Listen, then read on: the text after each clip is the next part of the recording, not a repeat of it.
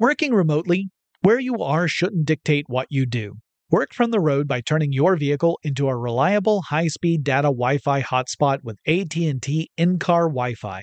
On the network that covers more roads than any other carrier, take your work on the road and AT&T will be there to keep you connected. Connect up to 10 devices and stream conference calls, finish up that presentation, or answer last-minute emails. Why wait? Go to att.com slash in-car Wi-Fi today for free trial eligibility. Based on independent third-party data, number of devices varies by manufacturer. Always pay careful attention to the road and don't drive distracted. Wi-Fi hotspot intended for passenger use only when vehicle is in operation. Compatible device and vehicle required. Running a business is no cakewalk, but with SAP Concur Solutions, you can be ready for anything. You can manage travel, expenses, and AP all on one platform that's packed with AI and best practices, and that delivers it all through an easy, clear, I can't believe how simple that is experience. So, while not much can be done about that guy who never fails to burn the microwave popcorn and stink up the entire office, with SAP Concur, you can easily handle almost anything else. Take control of your business finances today at concur.com. That's C O N C U R dot R.com. Experts claim there is nothing tougher than a diamond, but at Diamonds Direct, we beg to differ. Have you ever met a mother? Strong, radiant, timeless. This Mother's Day, give her the gift that meets her match with diamond jewelry starting at $200. Plus, Diamonds Direct's exceptional quality and unbeatable everyday price. You're sure to give her a gift that wows this generation and the next to come. Experience the thrill of jewelry shopping done right at Diamonds Direct. Diamonds Direct, your love, our passion. From BBC Radio 4, Britain's biggest paranormal podcast is going on a road trip. I thought in that moment, oh my God, we've summoned something from this board. This is Uncanny USA. He says, Somebody's in the house, and I screamed. Listen to Uncanny USA wherever you get your BBC podcasts, if you dare.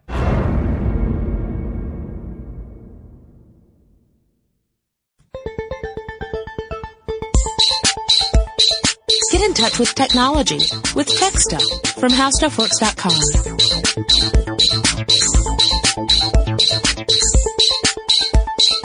Hey there, everyone, and welcome to Tech Stuff. I'm Jonathan Strickland. And I'm Lauren Vogelbaum. We're going to talk about a super fun topic today.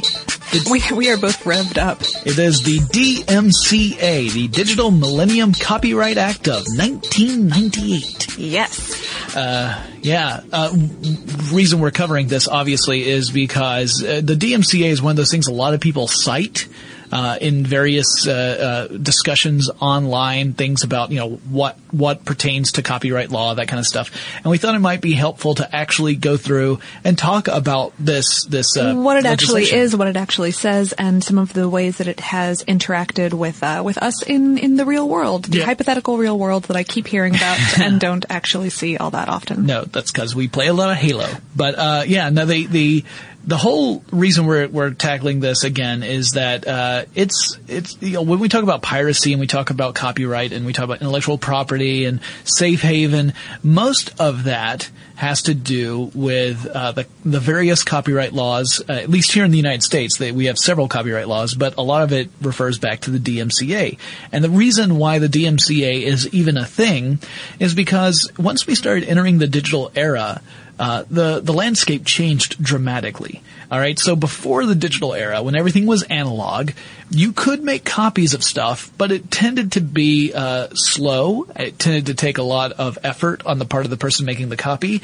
It was not easy for your average person to make the, a copy of something and then distribute it. Uh, Right. For, yeah. You know, for for example, before digital books, in order to make a copy of a book, you had to either, um, you know, put it on a copy machine, or in ye olden days, uh, break into a printing press room and or, use or the you know, hold equipment. some hold some monks at crossbow point and say illuminate the script faster. Um, yeah, it was not easy. And so while there were protections in place to keep intellectual property uh, under the the ownership of the person who created it or the entity that owned the rights to it, because of course we all know Uh, the copyright holder is not necessarily the person who actually made Created the work. the yes. Uh, but anyway, uh, there were laws in place to protect that property.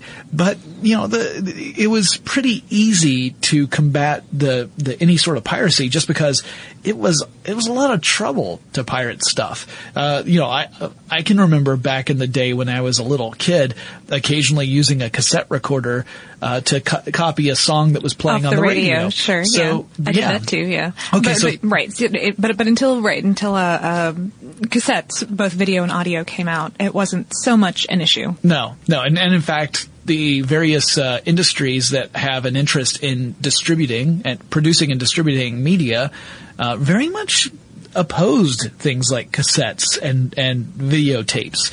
Uh, but eventually, the government said no. The benefit of this outweighs the the potential threat to your industry, and in many ways, they were they were very much right because again, it just was not easy to circumvent that stuff.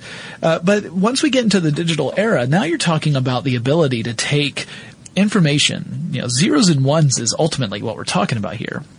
You could take information and you could make copies of it relatively easily and distribute it relatively easily, especially once the internet. Once the internet in there. became a thing, and yeah, So now, now we're in an era where you could have a book published and someone could take a digital version of that book, uh, strip away so, any sort of copyright protection that happens to be there and distribute it freely to whomever they like. And, uh, obviously the various publication industries, music industries, movie, television, all that kind of stuff, they were very much concerned about this and, and rightfully so. Because if it is easier to get at the material by pirating it than by buying it, that's what people are going to do. Oh, sure. Uh, There, there, there is a little bit of contention about that. You know, studies and pretty informal studies as of yet that people have done about how uh, being able to preview something for free actually increases sales on that paid object. Sure. But- yeah, there's there's a lot of anecdotal evidence Right. that says that pirates tend to buy more stuff than anyone else does. So in other words, like a pirate will will download a torrent of a movie or a television show, really enjoy it, and then go out and buy a copy of it because they want to have that legitimate copy that has all the bells and whistles. Right. Although publishers are starting to take steps these days, you know, uh, letting you preview more and more of songs online or uh, Or- or, or or, accessing things through something like Netflix so that you can really check something out and see if it's something that you're interested in purchasing before you. Right, and Amazon has a lending library, so Sure. but all of these things are kind of subscription based. So you're still paying into a system. It's just now you're you've got a lot more options instead of just I want to buy this site unseen and hopefully I will like it. Uh, but anyway, so the DMCA was was this series of uh, tweaks to existing law in the United States. It itself was not just a brand new law. It was really to add uh, amendments to existing law in the U.S. and it was uh, uh, trying to bring U.S. law into alignment with world the World Intellectual Property Treaties uh, from 1996. Two of them in particular. One called the WIPO Copyright Treaty, and one called the WIPO Performances and Phonograms Treaty. And uh, so this was also to kind of help make a united front and on the global scale of uh, copyright Right. holders versus the evil, nasty, horrible pirates who are going to destroy everything from within. Yeah, uh, those those WIPO uh, treaties were introduced in 1996. In 1997, the uh, DMCA was originally sponsored by Republican Howard Coble of North Carolina in the U.S. House. Yep, and uh, and it went through several uh, revisions, A few iterations that, Yeah. that ended up adding some interesting things. which we will get to. Mm-hmm. Uh, I Uh, can't wait to get to it. I am just chomping at the bit to get to the end of this podcast. It finally it finally passed in 1998 on October 28th when uh, then President Bill Clinton signed it. Yep, signed into law. So let's kind of start talking about what is actually in the DMCA. It's divided into five titles or five sections, and uh, the first two titles are the ones that have the most interesting content uh, most from where we are. them, yeah. sure. So we're gonna we're gonna really concentrate on those first two titles, but don't worry, the other three will get covered because Title Five is a doozy. All right, so Title One. Uh, this is uh, from a summary of the DMCA, so I'm going to just read the the the little blurb verbatim. The WIPO Copyright and Performances in Phonograms Treaties Implementation Act of 1998 implements the WIPO treaties, and so it amends U.S. law to provide appropriate references and links to the WIPO treaties. It also prohibits circumvention of technological measures used by copyright owners to protect their works, such as DRM. That I added the such as DRM, by the way. That's not in the original language. But it is very important. Yes. Adds civil remedies and criminal penalties for violating the prohibitions. So, in other words, this is the part of the DMCA that makes it illegal to try and get around copy protection. Right. So if that copy protection is something that's physically part of a device that plays digital media, or if it's something that's within the digital media itself, so software based, uh, it is by by the definition of the DMCA illegal to circumvent that in any way. Sure. Um, unless unless there are certain circumstances in play. Right, and, and it specifically um, covers unauthorized access, but not unauthorized copying. Only for fair use. though. Only for fair use. Right. You, you, unauthorized copy is still covered if it's not for fair use. So that, that raises the question, what is fair use? Fair use is this concept where you are allowed to use someone else's work, some other copyrighted work, uh, in very specific, specific circumstances, such as if you were providing commentary about that work. So let's say, for example, that Lauren and I wanted to uh, take something that had been published and copyrighted, uh, and it's about technology, and we wanted to really critique it and explain it and explore it and, and add to it with our own point points of view, uh, and we wanted to quote an entire page of that work. Well, as long as we're doing it uh, responsibly and we are actually providing commentary that adds to the discussion, it's Right, not as, as long as we're not just broadcasting this back out at you for free, Right. whereas normally you would have to pay to get it, as long as, yeah, we're adding enough to it to make it fair use. Yeah, that would be fair use. And so you'll you'll often hear people say, "Oh, oh, like with music, you could play about 15 seconds of music and then that's fair use." No. Uh, there is actually not a definition of how much work you can quote or play uh, that remains free, like Your, your your intent and your ability to make money off of the product is is definitely in a lot of yeah, the considerations the, the, here. the, yeah. the consideration here. For for example, there was a case in 2007, Stephanie Lenz versus Universal Mu- Music Corporation, which was really interesting. I'm kind of cutting into the middle of the meat here, but I but I wanted to bring this up while we're talking about fair Sure. use because this was a this was a woman who uploaded a picture of her 13 month old baby dancing to Prince's "Let's Go Crazy" onto YouTube. yeah. Um, yeah, fun times for everybody, right? It was a 29 second clip, and Universal told YouTube to take it down. They said this violates copyright law. She did not ask for permission to Prince to, to use that song. Take it down. They did take it down, and she she sued Universal for um, legal fees to contact YouTube to get it back up, and also for yeah just just messing with her life. And, Yeah. uh, Right. and, and, and and the judge ruled uh, in that particular case that that it was fair use, and that also um, companies really do need to check that fair use isn't being broken before they ask for content to be removed. Yeah, you'll often hear about that too. I mean, there's a, uh, I don't, I didn't write down this particular instance, but I know for a fact that it happened because I know some of the people who are involved. Uh, uh, this week in Tech's Tech News Today, uh, the, the, that's uh, a show that's done with, uh, Sarah Lane, Tom Merritt, and Iyaz Akhtar on Leo Laporte's network. They did a a, stu- a show that at one point they were talking about a video that was also a copyrighted work, and so part of th- their show is both an audio podcast and a video podcast. You can get it in either format, and the video podcasts also get uploaded to YouTube. Uh, YouTube ended up taking that one down when they got a, a request from the owner of the video, even though it was very much uh, evident that this was a case where it was fair uses in play because they were providing commentary about the video itself. They weren't just playing the video. Right. It was all about uh, really analyzing it and talking about it in a way that was uh, was transformative, and um, uh, it, it took quite some time to get that turned around.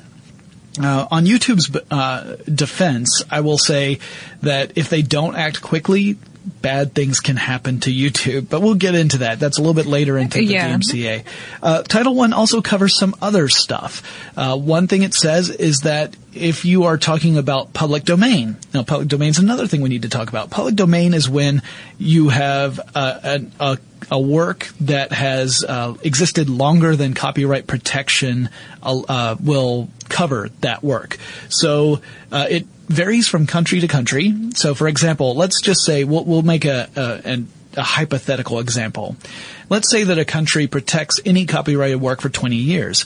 After a, a, work has existed for more than 20 years, it enters into the public domain, meaning anyone can use it any way they like. You can publish as many, you could take that work, you could print out your own copies, you could distribute them freely, you could run down the street laughing like a maniac and chucking copies at people's heads. Uh, that as, would probably as get people you. do sometimes around Banned Book Week with uh, with uh, Mark Twain yeah. properties, for Now, example. You could get arrested for some form of assault and battery that way, but you won't be arrested for distributing uh, copyrighted work because it's in the public domain. You can do whatever you like with it. Uh, again, the um, amount of time that a work exists before it's in public domain varies by country to country. And in the United States, for example, that number keeps going up because we have some pretty powerful People who are saying like, no, no, no, we we really want to keep Snow White, for example, under Yeah. Yeah, copyright there's domain, a- even though it published in the 1920s. there's a certain mouse that has had a large amount of um, influence on this particular subject. Yeah, uh, it's very true. Disney has been very active in keeping, uh, you know, adding more years to what would be considered copyright. And then there's the question of, well, can we transfer it so that uh, even after the copyright holder has passed away, or maybe the company turns into something else. Like, can we keep it so that those rights continue? can be transferred longer? to the next. Sure. Yeah, so so there are a lot of uh, issues with that. Well, the the Title One of DMCA tells us that uh, the the rules about public domain revert to the country of origin of that work. So if the work was produced in, uh, say, France, then whatever France's rules are for uh, public domain would be in play, no matter where else in the world you might be, or well, in this case, in the United States, because DMCA only covers the U.S. Clearly, Oh, right, right. U- Uh, the United States is not adding jurisdiction of the entire world here. They they are not. However, uh, an important part of that Title One is that um, it, it names the U.S. as a member country of, of WIPO, Right, And and- and really says it- and yeah. says that it provides equal protection to any other member country of WIPO in the United States. Any any work from Yeah. it- So in other words, it's supposed to uh, apply the same rules and same rigor uh, uh, for any copyrighted work that's under threat from a WIPO country as it would for anything that's from the United States. So Right. no preferential treatment for U.S. versus non-U.S. And also with this public domain issue, uh, you defer to the rules of the country of origin. Uh, so whichever country produced said work, that's the rules that apply for public domain. Um, and uh, the the whole unauthorized access versus unauthorized copying, there are some exemptions that are allowed, uh, but they are pretty specific. Uh, for one thing, law enforcement, intelligence, and other governmental agencies are exempt from Title One. So uh, the you know the FBI doesn't have to worry about following these rules, that kind of thing. Uh, other exceptions apply to nonprofit library, archive, and educational institutions that wish to obtain authorized access to works. So again, uh, the the access still has to be authorized. They can't circumvent they can't just do it all willy nilly. They have Right. to ask first. Right, but they can make copies if it's for archival purposes. Sure. So in that sense, because remember, there's two sections here. There's the access, and then there's the actual copying. Because there've been a lot of questions about that, uh, and and the about the you know making things like uh, a gadget that could circumvent uh, the access block part that's illegal. But but creating a gadget that can get around the copy protection is not illegal. It's just the access part that you have to worry about. And again it's not illegal but you have to use it in very specific circumstances to not get in trouble. Uh, other uh, exceptions include reverse engineering for computer programmers.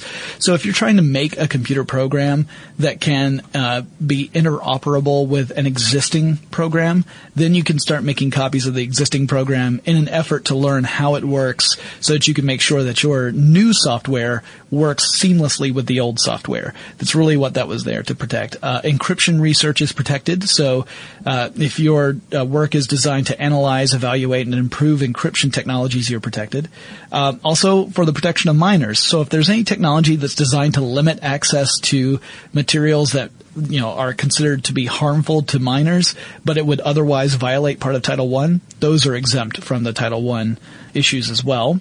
And then there's personal privacy, which is if the technology that was used to protect a work would gain or disseminate unauthorized information about a quote natural person unquote, uh, it can be circumvented. So uh, if you were to put DRM on something, and that DRM, as part of what it does, besides protecting the copyrighted work, would also gather information about you, you can you can then circumvent. You're allowed to circumvent that, because because they consider that the dissemination of the private information is worse than circumventing the DRM. And finally, uh, security testing is also exempt from this.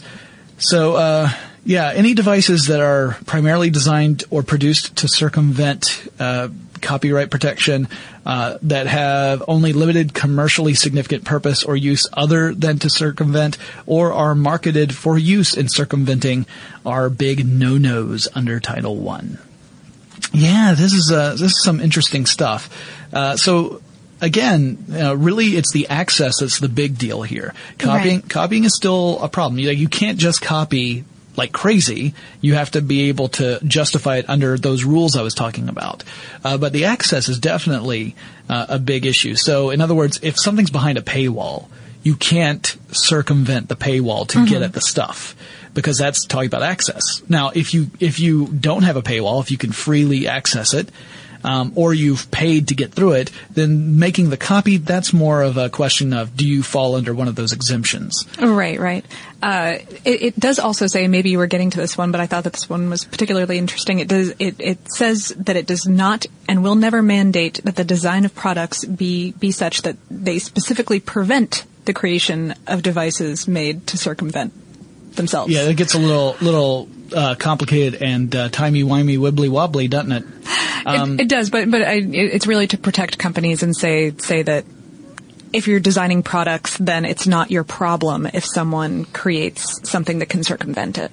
Uh, one other thing that uh, Title One covers, it actually says that the provision prohibits rights holders, meaning people who own copyright to material, it prevents them from applying the copyright prevention or copyright uh, circumvention prevention technologies to free television and basic and extended basic tier cable broadcasts, meaning that you can't uh, put copyright protection on stuff that is freely distributed anyway. So you could not put some sort of copy protection over over the air broadcast uh, because of the very nature of how it's distributed. Okay, so so sure. So so if you wanted to record something that was airing on PBS, You then could do it. You could do that. Yeah, anything that was on any sort of uh, over-the-air transmission, Mm-hmm. you would be you would. It doesn't fall fall under the uh, umbrella of DMCA. As as opposed to a lot of other uh, digital transmissions or or cable transmissions that which Yeah. I are Here, here's another thing. Like if that same uh, same program that you would have gotten over the air on an antenna, and you wanted to record it on your you know your home system, if it's perfectly okay under that circumstance, it's not perfectly okay if that same program is being distributed over the internet. Interesting, huh? huh. Because it's two different m- means of distribution. It has nothing to do with the content. It has nothing to do with whether or not it's under copyright. It has everything to do with the method of distribution. What a crazy world we live in. Do you have anything else to say about Title One, Lauren? Anything else? Um, because it gets crazier from here on out. It, it does get crazier. No, there, there's a lot of interesting court cases that have come up about um, what it means to be an owner versus a licensee versus a, a user of any of these pieces of media. Um, especially uh, one case in 2007, Timothy S. Vernor versus Autodesk.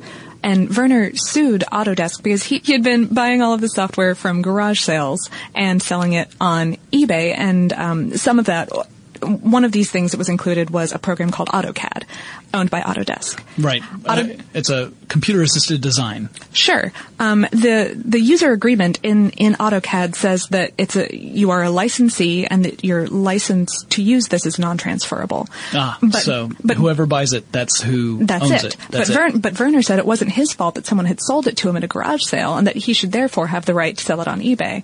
And and Autodesk said, oh, nuh-uh. And That is interesting. I mean, what do you do? Because the person who sold it the, to Vernor is, is essentially the one who's violating that licensing agreement. Right. But but the, the the courts the courts upheld Autodesk. They said they said no because you have entered into a legal agreement. Period. You are responsible for what you do with the That's software. weird. I would have said that the person who entered the legal agreement was the one who originally bought the software, not him. Because if he bought it from a garage sale, he did not clearly buy it from any retailer that was Autodesk. So it's interesting to me, not that I'm contesting what you're saying, but it's interesting to me that the court would say that because, you know, They they basically ruled that he was never a legitimate owner. okay, Of the I software. gotcha. So, so therefore, because he's not a legitimate owner, he cannot be a reseller. He cannot be a reseller. Yes, Correct. you know, this is one of those things where it kind of uh, it it's it brings up that whole idea of the right of first sale, which is if you buy something, then you have the right to sell it off to someone else. Mm-hmm. The digital era has really changed that as well because Oh, right, how do you sell something that's digital? and that that's the entire that's the entire issue that I'm talking about with with licensee, Right. a, a user versus an owner. Right. Well, I, and you can understand Autodesk's point. They might say, well, how can we be certain that, other than, you know, through registration, how can we be certain that the copy of the, of AutoCAD has been wiped from all the computers that the original owner had? So if I bought AutoCAD, Hy- hypothetically, the key wouldn't work. yeah, right. Which, again, uh, the problem is that there are programs out there That will generate new keys. new for you. keys, yeah. so that you can circumvent it, which you're not supposed to do, but yeah. So this is interest. That's interesting that it it go, goes all the way down to selling stuff on eBay. Right. Yeah. And on, on a grander scale, this is the same kind of issue that has to do, or or Title One anyway, has to do with why. Uh, unlocking your cell phone is illegal because disabling the DRM software in a cell phone that, that locks it to a single carrier is illegal. So you can jailbreak your phone, but you can't. You cannot unlock it. Well, you're, you're allowed to you're allowed to jailbreak it to install software, Right. But not not unlock it for moving it from one ser- uh, carrier to another. And this is a thing that um, once every three years, uh, the Library of Congress sits down and reviews uh, complaints that people have submitted to them about various bits of of Legislation and things of that DMCA law. And during one of these uh, one of these tricycles, what are they called? Um, tri- triennial triennial reviews. I like tricycles better. during during one of these tricycles recently, the Library of Congress um, up, upheld this that that yeah that jailbreaking to another network is not legal because and I, I do not quote but this is the gist of their argument there are so many devices on the market these days that surely you can find one on the network Wow.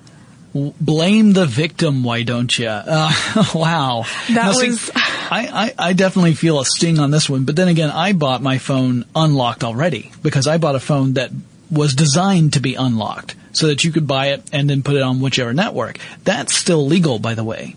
Uh, Right. Companies can choose to offer up an unlocked device. You just cannot take a device that has been locked and then unlock it. yeah there's a there's a bit of authorization again in in this issue Yeah. So, uh, well, you know what? There's a lot more to talk about with the DMCA, but before we do, let's take a quick moment to thank our sponsor. Working remotely, where you are shouldn't dictate what you do.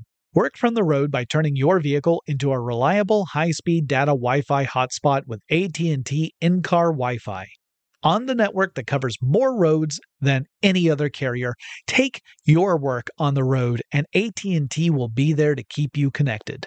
Connect up to 10 devices and stream conference calls, finish up that presentation, or answer last-minute emails.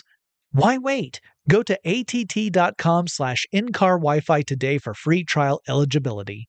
Based on independent third-party data, number of devices varies by manufacturer. Always pay careful attention to the road and don't drive distracted. Wi-Fi hotspot intended for passenger use only when vehicle is in operation. Compatible device and vehicle required. Running a business is no cakewalk. There is a ton to keep track of. Employees to keep happy, spending to control, travel to plan, and on top of it all, nobody knows exactly what the future holds. Your finance team always has to be ready to change. But with SAP Concur Solutions, you can be ready for anything. You can manage travel, expenses, and AP all on one platform that's packed with AI and best practices. and that delivers it all through an easy, clear, I can't believe how simple that is experience. And you can finally say goodbye to the costly mistakes and risks that come from manual work and spreadsheets. So, while not much can be done about that guy who never fails to burn the microwave popcorn and stink up the entire office, with SAP Concur, you can easily handle almost anything else. Take control of your business finances today at concur.com. That's C O N C U R dot com. From BBC Radio 4, Britain's biggest paranormal podcast is going on a road trip. I thought in that moment, oh my God, we've summoned something from this board. This is Uncanny USA. He says, Somebody's in the house. And I screamed. Listen to Uncanny USA wherever you get your BBC podcasts, if you dare.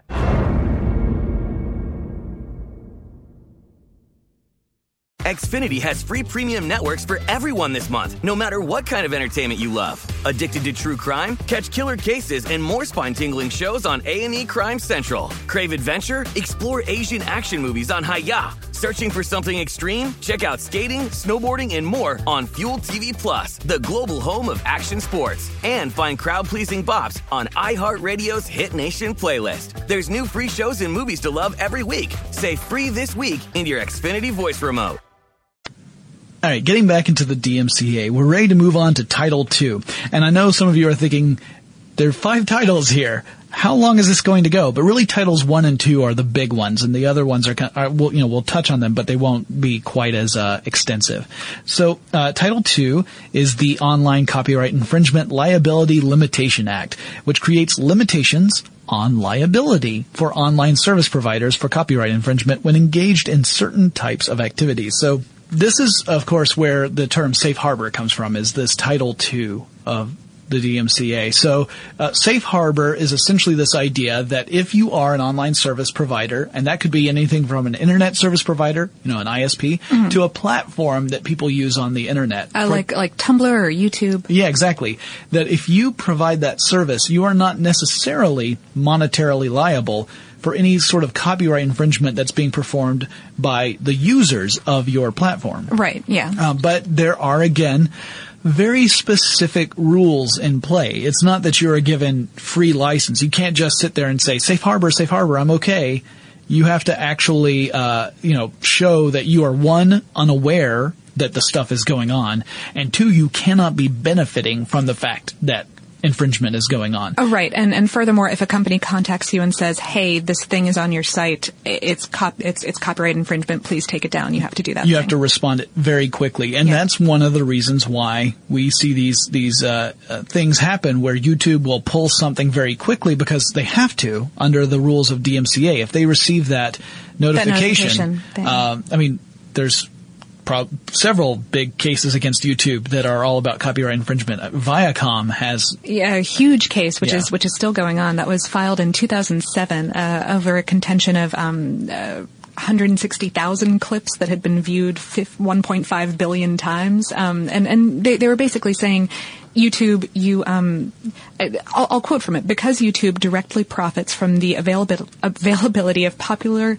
infringing works on its site, it has decided, decided to shift the burden entirely onto copyright owners to monitor the YouTube site on a daily or hourly basis to detect infringing videos. Yeah, so Viacom's saying, hey, this should not be our job, and YouTube saying, hey, it shouldn't be our job either. There's 72 hours worth of material being uploaded every minute. There's no one who can sit there and go over every single frame of every single video that's always uh, being submitted to the service.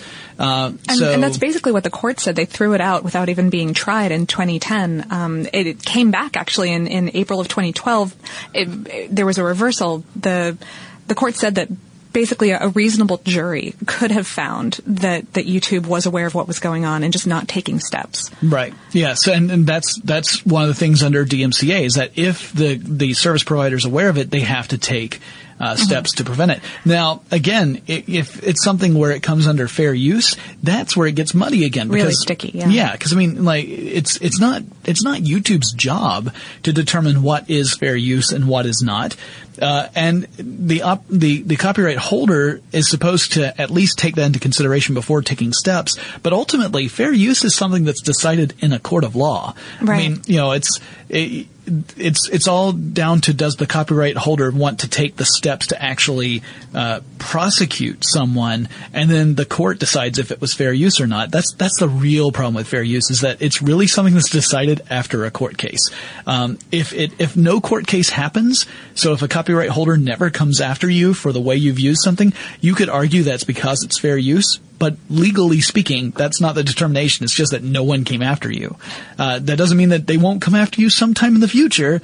This is the fun part of copyright law, right? So, Let's talk about some of the the things that uh, that uh, the limitations on liability cover for copyright infringement. This whole safe harbor idea.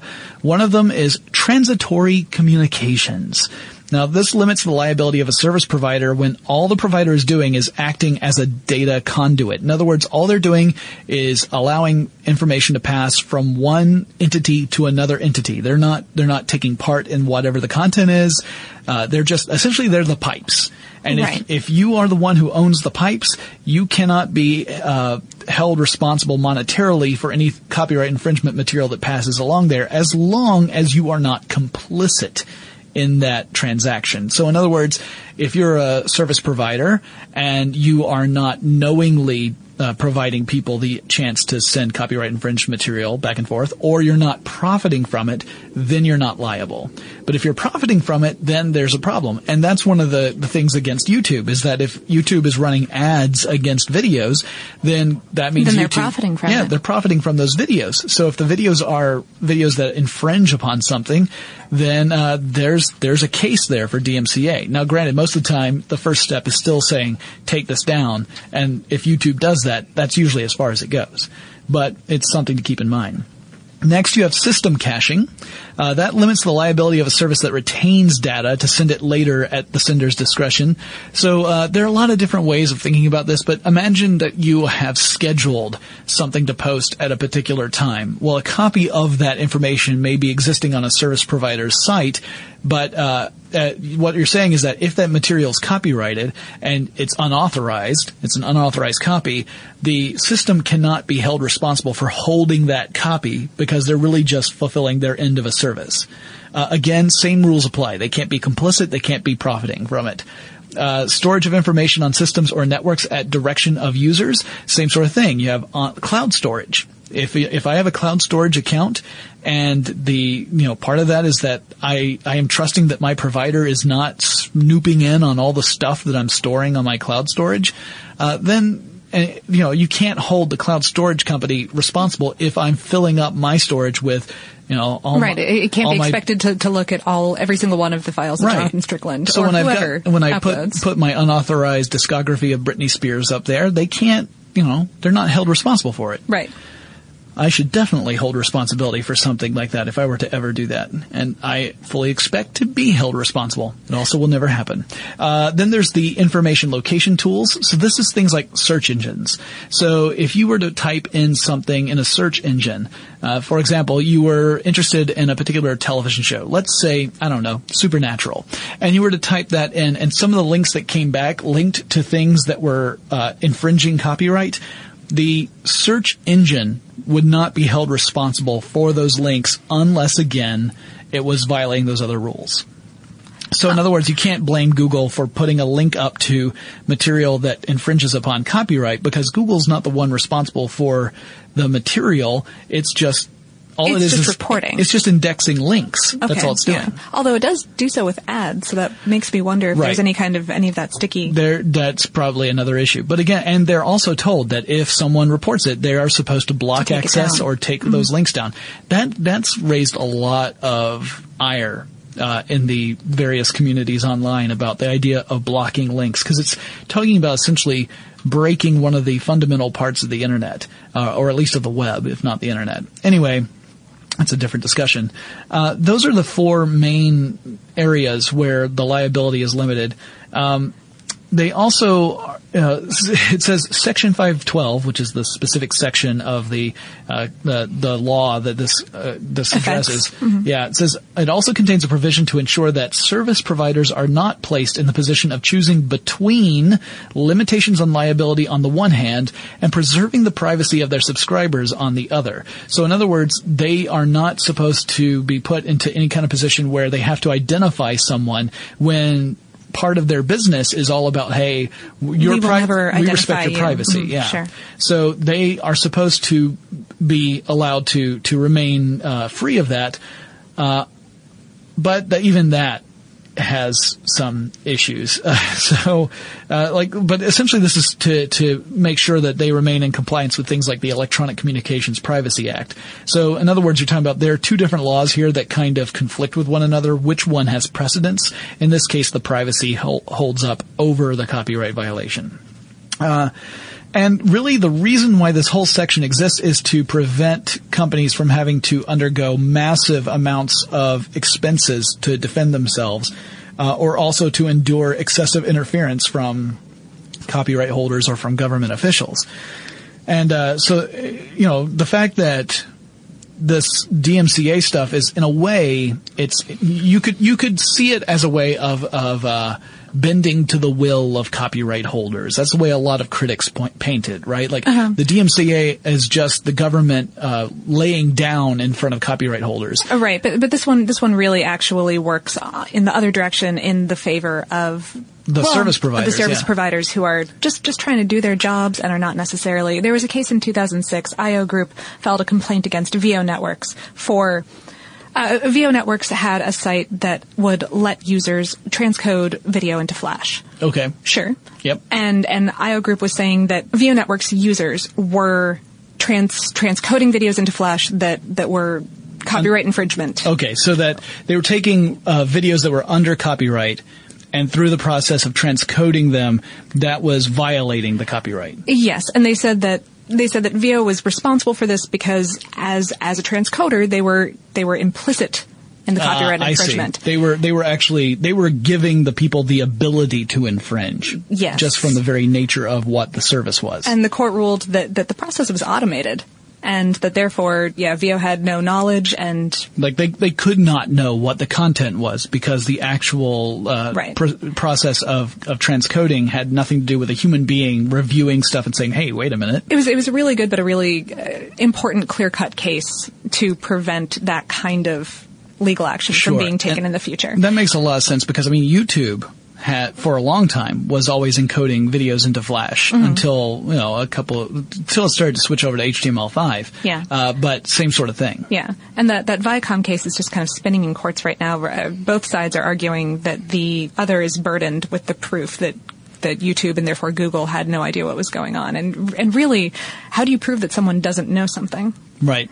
You have to have evidence that they did know that's the only way you can prove. Yeah. You, you can't prove a negative, but if you are able to prove that they did know and knowingly allowed it to happen, that would be the uh, the case. Working remotely, where you are shouldn't dictate what you do.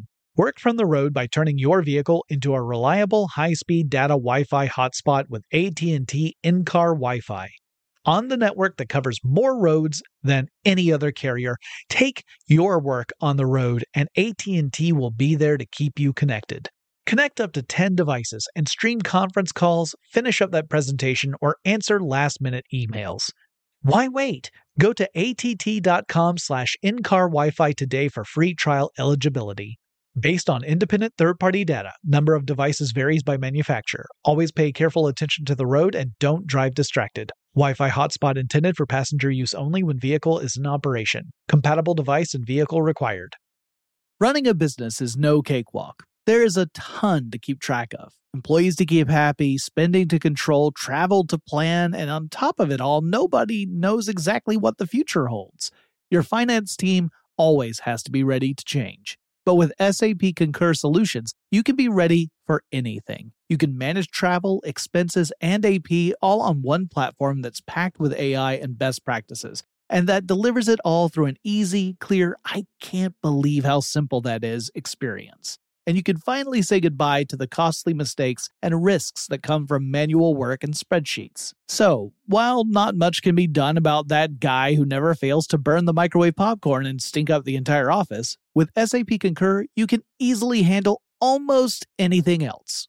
Take control of your business finances today at concur.com. That's C O N C U R.com. From BBC Radio 4, Britain's biggest paranormal podcast is going on a road trip. I thought in that moment, oh my God, we've summoned something from this board. This is Uncanny USA. He says, Somebody's in the house, and I screamed. Listen to Uncanny USA wherever you get your BBC podcasts, if you dare.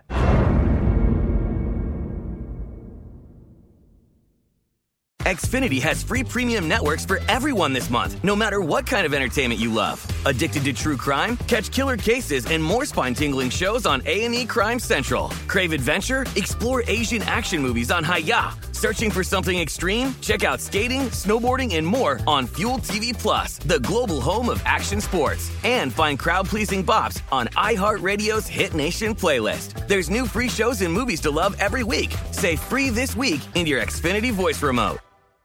Well, let's move on to Title III, which is mercifully short. Uh, it's the Computer Maintenance Competition Assurance Act, which creates an exemption for making a copy of a computer program by activating a computer for purposes of maintenance or repair. So essentially this means that if you've got a computer and you need to do some work on it, like you need to repair it or main, do some maintenance work on it, and you've got uh, programs on there already, you can go ahead and make copies of that stuff for the purposes of doing this maintenance or repair work. But once all that work is done, you then must destroy the Must destroy the copy, yeah. Yep. That was Title Three. See how easy that was. The title, end. Title Yay. Four. title Four. Uh, now this one's a little more wacky because it has six miscellaneous provisions relating to the functions of the Copyright Office, distance education, the exceptions in the Copyright Act for libraries, and for making ephemeral recordings. Also, webcasting of sound recordings on the internet, and the applicability of collective bargaining agreement obligations in the case of transfers of rights in motion pictures. And it's just as exciting as it sounds, people. So. In general, ephemeral recordings means that you can make a copy of material for broadcast purposes. So, like a radio station, it might make a copy of all these different songs from various albums onto a new medium and use that for broadcast purposes. That's perfectly fine. Uh, again, but they can only keep it up to a certain length of time. I think it's like six months. Then you've got things like the distance education study, which was really, it was worded this way into the DMCA because the, the, the you know, Congress wanted to explore ways to promote distance education to give people more opportunities for for uh, educational purposes. Um, so that was just really kind of put in there to say, let's put a placeholder here and really think about what this means. So it doesn't directly affect the DMCA in this case, uh, but later legislation definitely does. Um, the nonprofit libraries we've already kind of talked about. Uh, webcasting was interesting because this ended up setting up certain rules that internet radio stations have to follow that terrestrial radio stations don't necessarily have to follow, and this has caused a lot of uh, concern among both parties. Uh, Sure, yeah, and this is why Pandora, for example, works the way that it does. If if, if you've ever used Pandora, you know that. Uh, it will never play a specific song that you that you tell it to play right off the bat. Right, It, it, it has to to take a sample of similar songs and play them in a random order.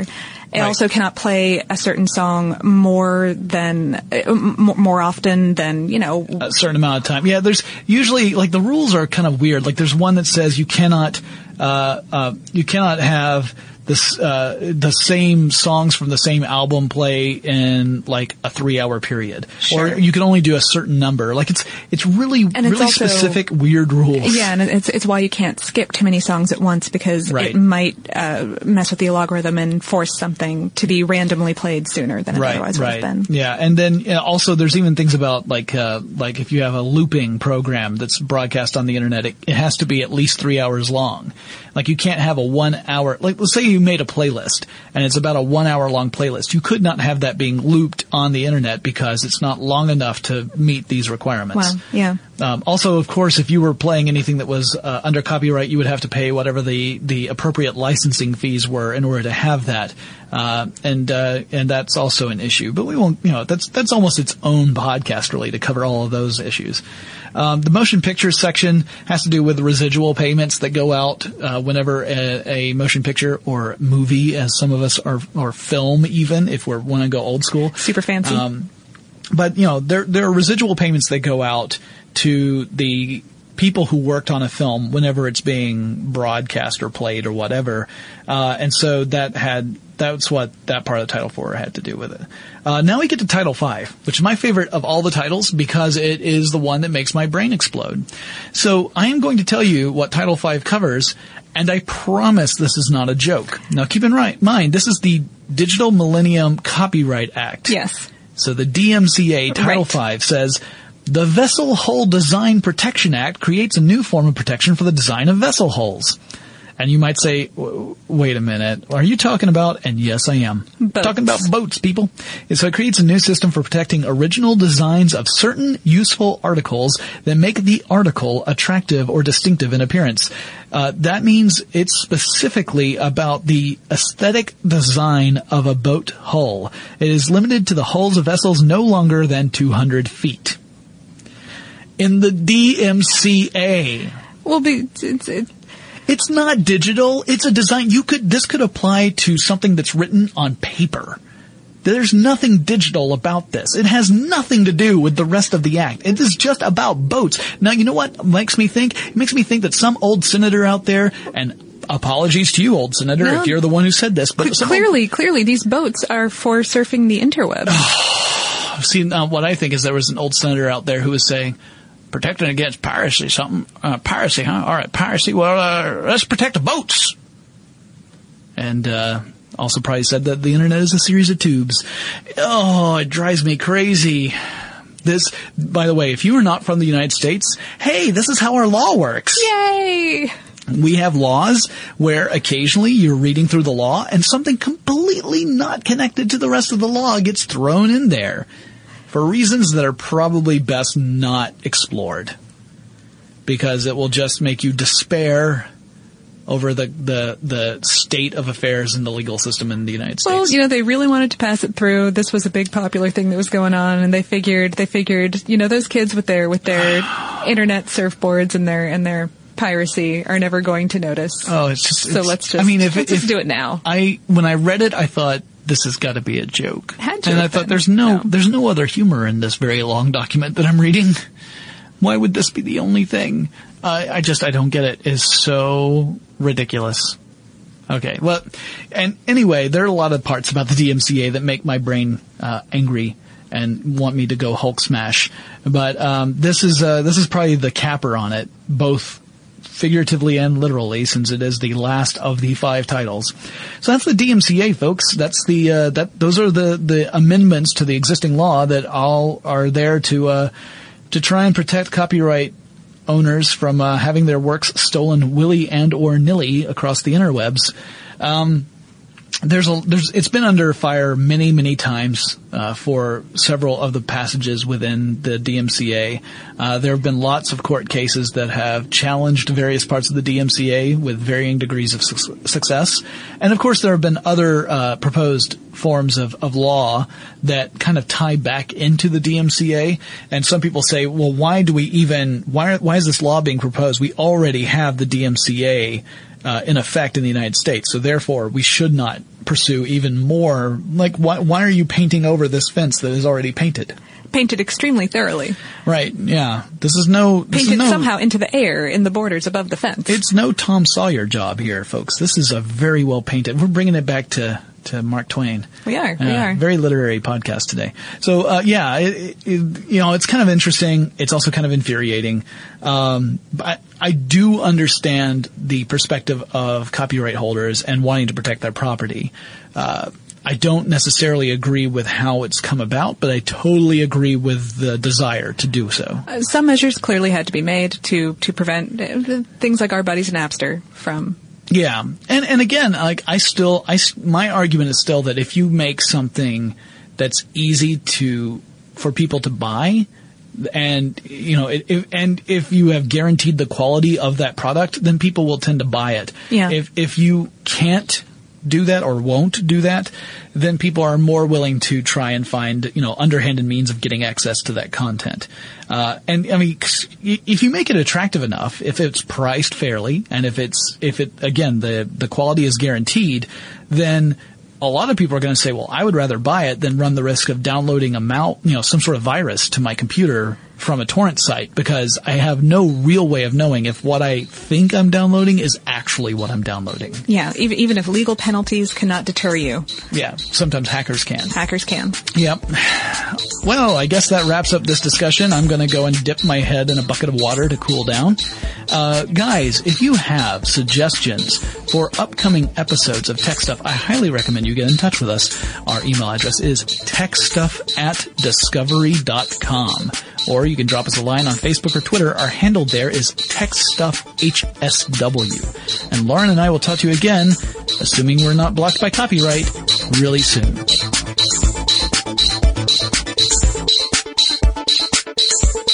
For more on this and thousands of other topics, visit howstuffworks.com.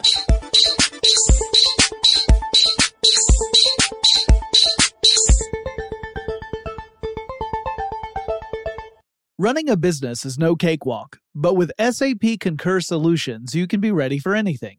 You can manage travel, expenses, and AP all on one platform that's packed with AI and best practices, and that delivers it all through an easy, clear, I can't believe how simple that is experience. So, while not much can be done about that guy who never fails to burn the microwave popcorn and stink up the entire office, with SAP Concur, you can easily handle almost anything else. Take control of your business finances today at concur.com. That's C O N C U R.com. I'm Katya Adler, host of The Global Story. Over the last 25 years, I've covered conflicts in the Middle East, political and economic crises in Europe, drug cartels in Mexico. Now I'm covering the stories behind the news all over the world in conversation with those who break it. Join me Monday to Friday to find out what's happening, why, and what it all means. Follow the global story from the BBC wherever you listen to podcasts.